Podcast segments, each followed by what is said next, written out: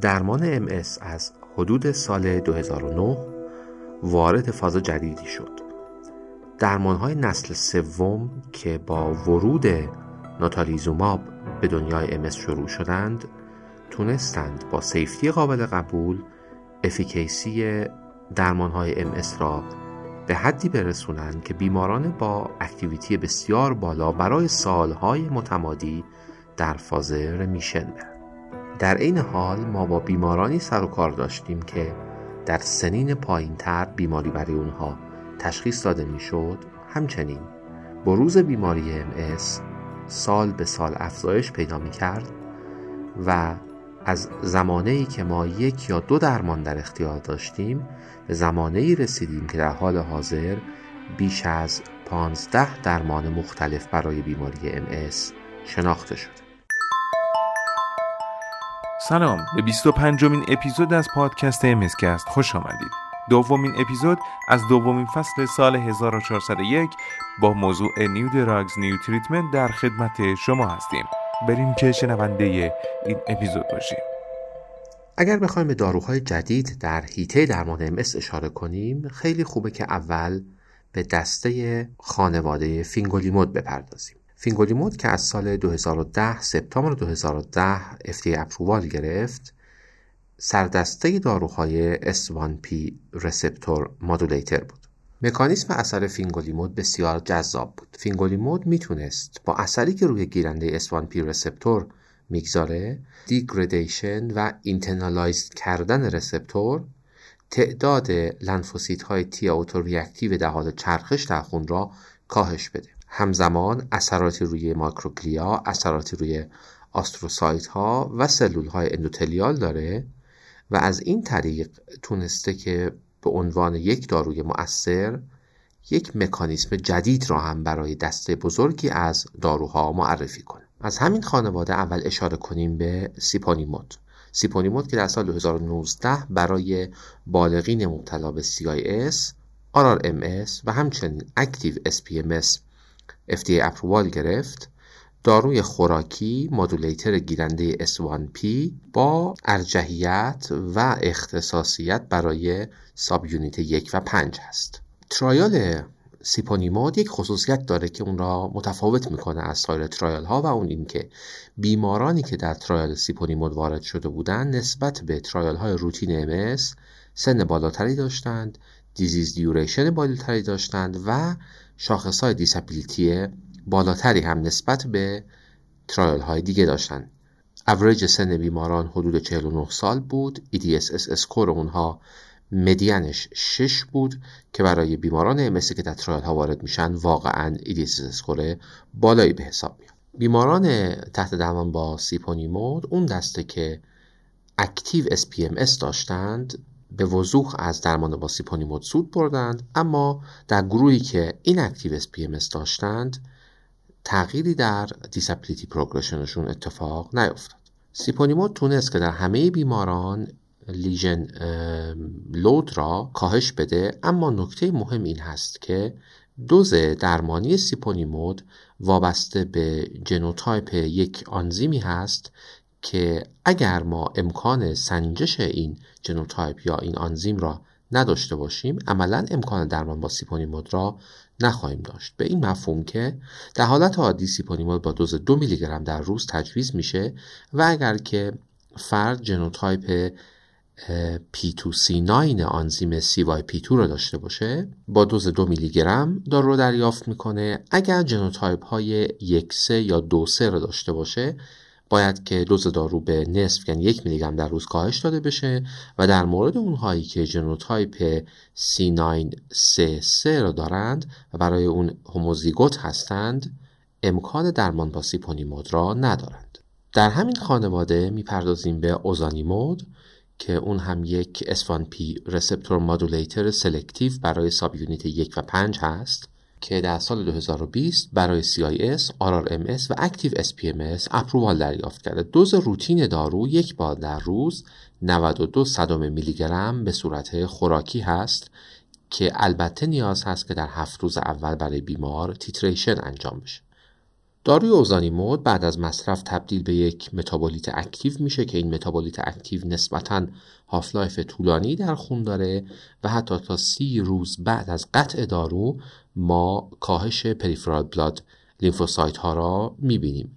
نکته مهم در مورد اوزانیمود این هست که تا 50 درصد ممکنه در افراد سیگاری کاهش میزان این active متابولیت دیده بشه. اوزانیمود تا حالا در دو trial خیلی بزرگ امتحان شده. البته باید توجه داشته باشیم که در بیمارانی که monoamine oxidase استفاده می‌کنن یا اونهایی که severe sleep apnea های درمان نشده دارند منع مصرف داره. اوزانیمود تونسته در بیماران trial annual relapse rate را به صورت واضح نسبت به پلاسبو کاهش بده.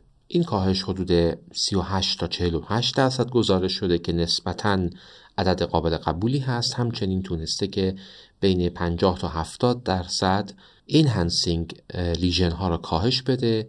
بروز new یا enlarging T2 lesion ها هم در گروه اوزانیمود به صورت واضح 3 تا 6 ماه بعد از درمان کمتر از گروه پلاسبو بوده. داروی دیگه این دسته پونزیمود که اون هم یک selective S1 receptor modulator هست که روی subunit یک اثر می‌کنه در سال 2021 برای بیماران CIS, RRMS و active SPMS approval گرفته.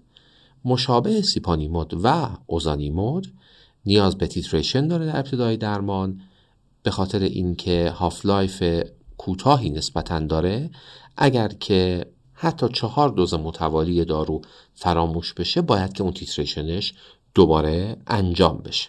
trial مربوطه مقایسه دارو بوده با داروی تریفلونوماید که تونسته که annual relapse rate را 30 درصد نسبت به تریفلونوماید بیشتر کاهش بده همچنین روی new enhancing T1 lesion ها اثر کاهنده داشته ولی سایر outcome های مطالعه نشون داده که پونزیمود با تریفلونوماید در پیشگیری از progression و سایر یافته‌های MRI تفاوت معنیداری نداشته. اگر نگاه کنیم به دستورالعمل‌های مختلفی که برای درمان MS وجود داره در بعضی از guideline ها سیپونیمود را برای موارد SPMS همراه با relapse یا SPMS حتی بدون relapse اما با MRI activity توصیه می کنند در حالی که اوزانیمود را برای highly active RRMS و پونزیمود را برای highly active RRMS یا SPMS همراه relapse توصیه می‌کنه. از نظر risk profile این داروها از نظر اثرشون روی lymphopenia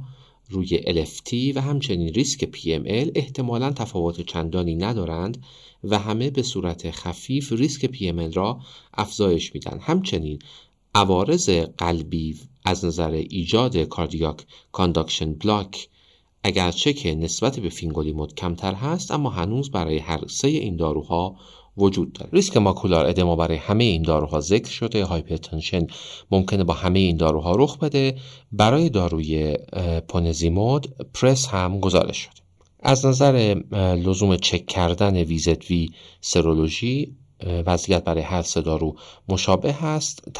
های جزئی داروها از نظر ریسک پروفایل برای هر کدام از این عوارض یا برای برخی تومورها یا برخی عفونت ها دارند که جای بحثش اینجا نیست.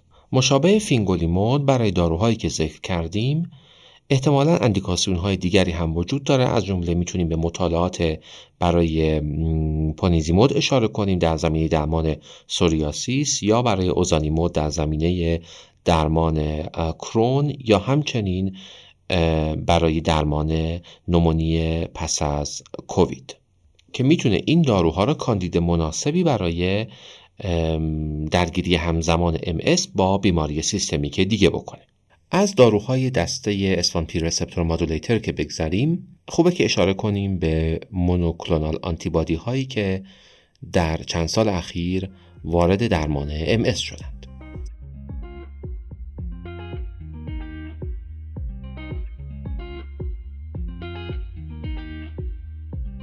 شرکت های دانش بنیان جدا از محصول های بروز و مبتنی بر علم دنیا خیلی خوب اهمیت ایونت علمی رو درک می کنند. و همراه و حامی این حرکت ها هستند شرکت دارویی نانا الوند هم از این دست شرکت است که البته در سبد دارویی مس دو محصول خوراکی زادیوا و دنلوین رو داره که دو محصول خوراکی دیمتیل فومارات و فینگولیموده ممنون از نانا الوند اسپانسر پادکست امسکست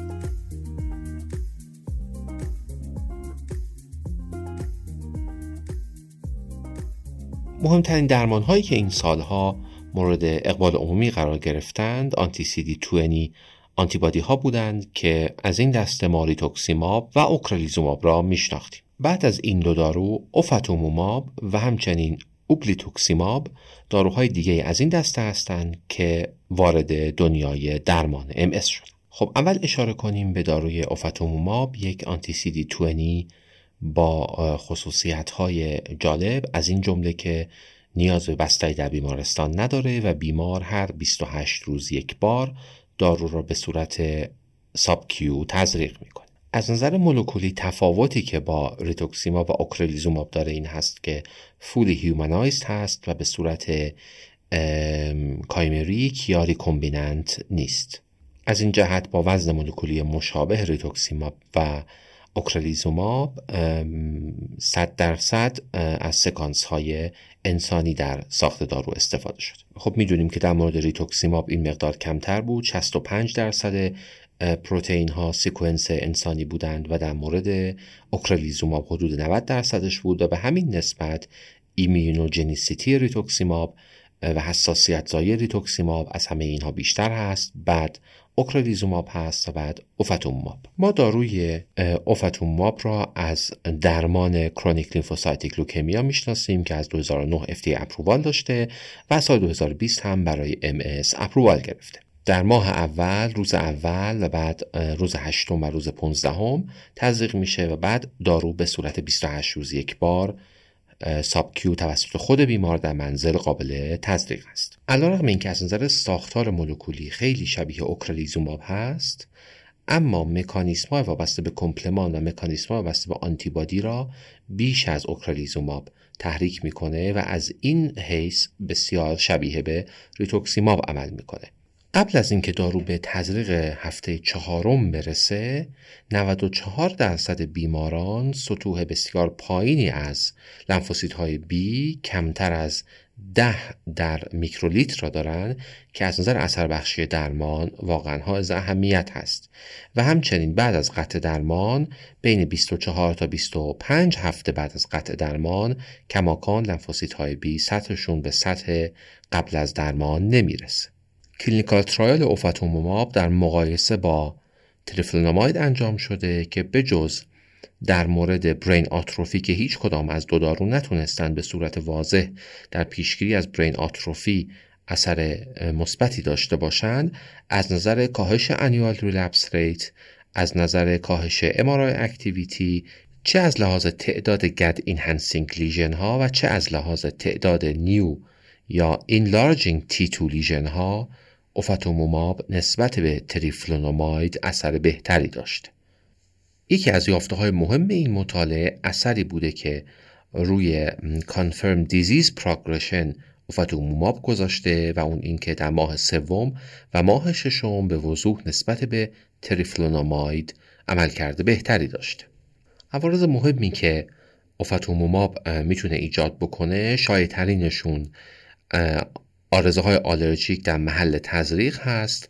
البته تعداد اینها خیلی زیاد نیست و بعد از تزریق دوم و سوم به کمتر از 3 درصد کاهش پیدا می‌کنه. حدود دو درصد بیماران عفونت های جدی رو گزارش کردند که عموما UTI و upper respiratory infection ها بودند اوفاتوموماب مشابه داروهای همخانواده خودش می‌تونه که hypogammaglobulinemia ایجاد کنه که البته هنوز مشخص نیست که آیا این عارضه با ریسک بیشتر عفونت همراه هست یا نه. در مورد اوفاتوموماب هم ما نگران این هستیم که بیمار active HBV infection نداشته باشه و به همین خاطر باید که از این نظر هم از نظر HBs antigen هم از نظر HBc antibody قبل از شروع درمان screening انجام بشه. در مورد pregnancy خب جزء category C به حساب میاد. اگرچه که تعداد کمی pregnancy حدود سی حاملگی با اوفاتوموماب گزارش شده و اونها birth defect خاصی درشون report نشده اما کماکان درمان با اوفاتوموماب در دوره pregnancy ممنوع است. شیردهی با اوفاتوموماب احتمالا مشکل زیادی ایجاد نمی‌کنه با توجه به اینکه پروتئینی با اندازه بزرگ هست و میزان ترشحش در شیر بسیار پایین هست و همچنین اینکه اون مقداری هم که ترشح میشه در معده نوزاد تجزیه میشه اگرچه که data ی کافی در دسترس نداریم اما احتمالا شیردهی با اوفاتوموماب مشکل خاصی نخواهد داشت. بر اساس دستورالعمل EMA و FDA واکسن های inactive می‌تونن که در مورد بیمارانی که اوفاتوموماب مصرف کنند تجویز بشن ولی واکسن های live یا live attenuated مطالعه کافی در زمینش نداریم و باید که حتما از اونها اجتناب بشه. و توصیه میشه که واکسیناسیون برای واکسن های live یا live attenuated باید که حداقل چهار هفته قبل از شروع اوفاتوموماب استفاده بشن در مورد واکسن های inactive این فاصله دو هفته کفایت می‌کنه. داروی دیگه این دسته اوبلیتوکسیماب که یک داروی anti CD20 اون هم به صورت chimeric است و از این نظر شباهت داره با مولکول ریتوکسیماب و مکانیسم های وابسته به antibody را. البته چند برابر بیش از ریتوکسیماب مکانیسم های وابسته به آنتیبادی را فعال می‌کنه و البته فعالسازی کمپلمان در مورد اولیتوکسیماب کمتر از ریتوکسیماب است. ساخت مولکولی این دارو به صورتی انجام میشه که فعالیت دارو ارتباط چندانی با میزان بروز CD20 بر سطح دارو نخواهد داشت برخلاف اوفاتوموماب. و به همین خاطر بیش از 95 درصد بیماران دو هفته بعد از تزریق دوم اوبلیتوکسیماب سطوح بسیار پایینی از B cell را خواهند داشت که این را ما از مطالعات مربوط به chronic lymphocytic leukemia می‌دونیم. مکانیسم های مربوط به antibody dependent cell mediated cytolysis ADCC که یکی از مکانیسم های بسیار مهم در درمان با anti CD ها هست و در مورد ریتوکسیماب به خصوص کمک می‌کنه در درمان بیماری های وابسته به antibody در مورد این دارو 100 برابر قوی تر از ریتوکسیماب عمل می‌کنه و B cell depletion ناشی از دارو می‌تونه که هفته 24 و در بعضی موارد تا هفته 48 بعد از درمان دارو باقی بمونه. در مقایسه با تریفلوناماید تونسته که از نظر نگه داشتن مریض در مرحله NEDA no evidence of disease activity و همچنین کاهش MRI activity چه از نظر تعداد Gad enhancing lesion ها چه از نظر تعداد new یا enlarging T2 lesion ها مؤثر عمل کنه. همچنین annual relapse rate برای بیمارانی که تحت درمان با اوبلیتوکسیماب بودند در دو trial ی که انجام شده به وضوح نسبت به گروه کنترل که گروه دریافت کننده تریفلوناماید بوده کمتر بوده. اوبلیتوکسیماب تونسته score بیماران در MSFC را هم بهبود ببخشه اگرچه که مطالعه extension اوبلیتوکسیماب که از نوامبر 2019 شروع شده تا اواسط سال 2022 ادامه خواهد یافت و احتمالا نتایج 2023 release خواهد شد. اوبلیتوکسیماب به صورت عمومی توسط بیماران خوب تحمل میشه آرزه مهمش آرزه محل تزریق هست که تا 43 درصد بیماران در مراحل اولیه تزریق دیده میشه و بعد به مرور کاهش پیدا می‌کنه. عفونت های تنفسی در بیماران شایعتر از جمعیت عادی گزارش شده و همچنین می‌تونه که سطوح پایینتر IgM نسبت به جامعه عادی یا بیمارانی که تحت درمان با سایر داروها هستند را ایجاد کنه. اطلاعاتی در زمینه pregnancy با ublituximab وجود نداره. همچنین در زمینه breastfeeding هم اطلاعات کافی نداریم. احتمالا اولین داده ای که به دست بیاد داده در زمینه vaccination خواهد بود. ublituximab با PML تا حالا گزارش نشده اما سه مورد مرگ در بیماران تحت درمان ublituximab مجموعا گزارش شدن که این سه مورد به دنبال encephalitis به خاطر measles encephalitis salpingitis و pneumonia بوده. این دارو فعلا با دوز 450 میلی گرم IV هر 24 هفته توصیه میشه. دوز اول دارو البته کمی متفاوت هست به این صورت که روز اول 150 میلی گرم و روز 15 هم 450 میلی گرم تزریق میشه و بعد به دوز روتین دارو تغییر پیدا می‌کنه. ممنون از اینکه تا اینجا اپیزود همراه ما بودید و خیلی ممنونم از اینکه امسکست رو به همکاران خودتون معرفی می‌کنید. پاییز 1401 امسکست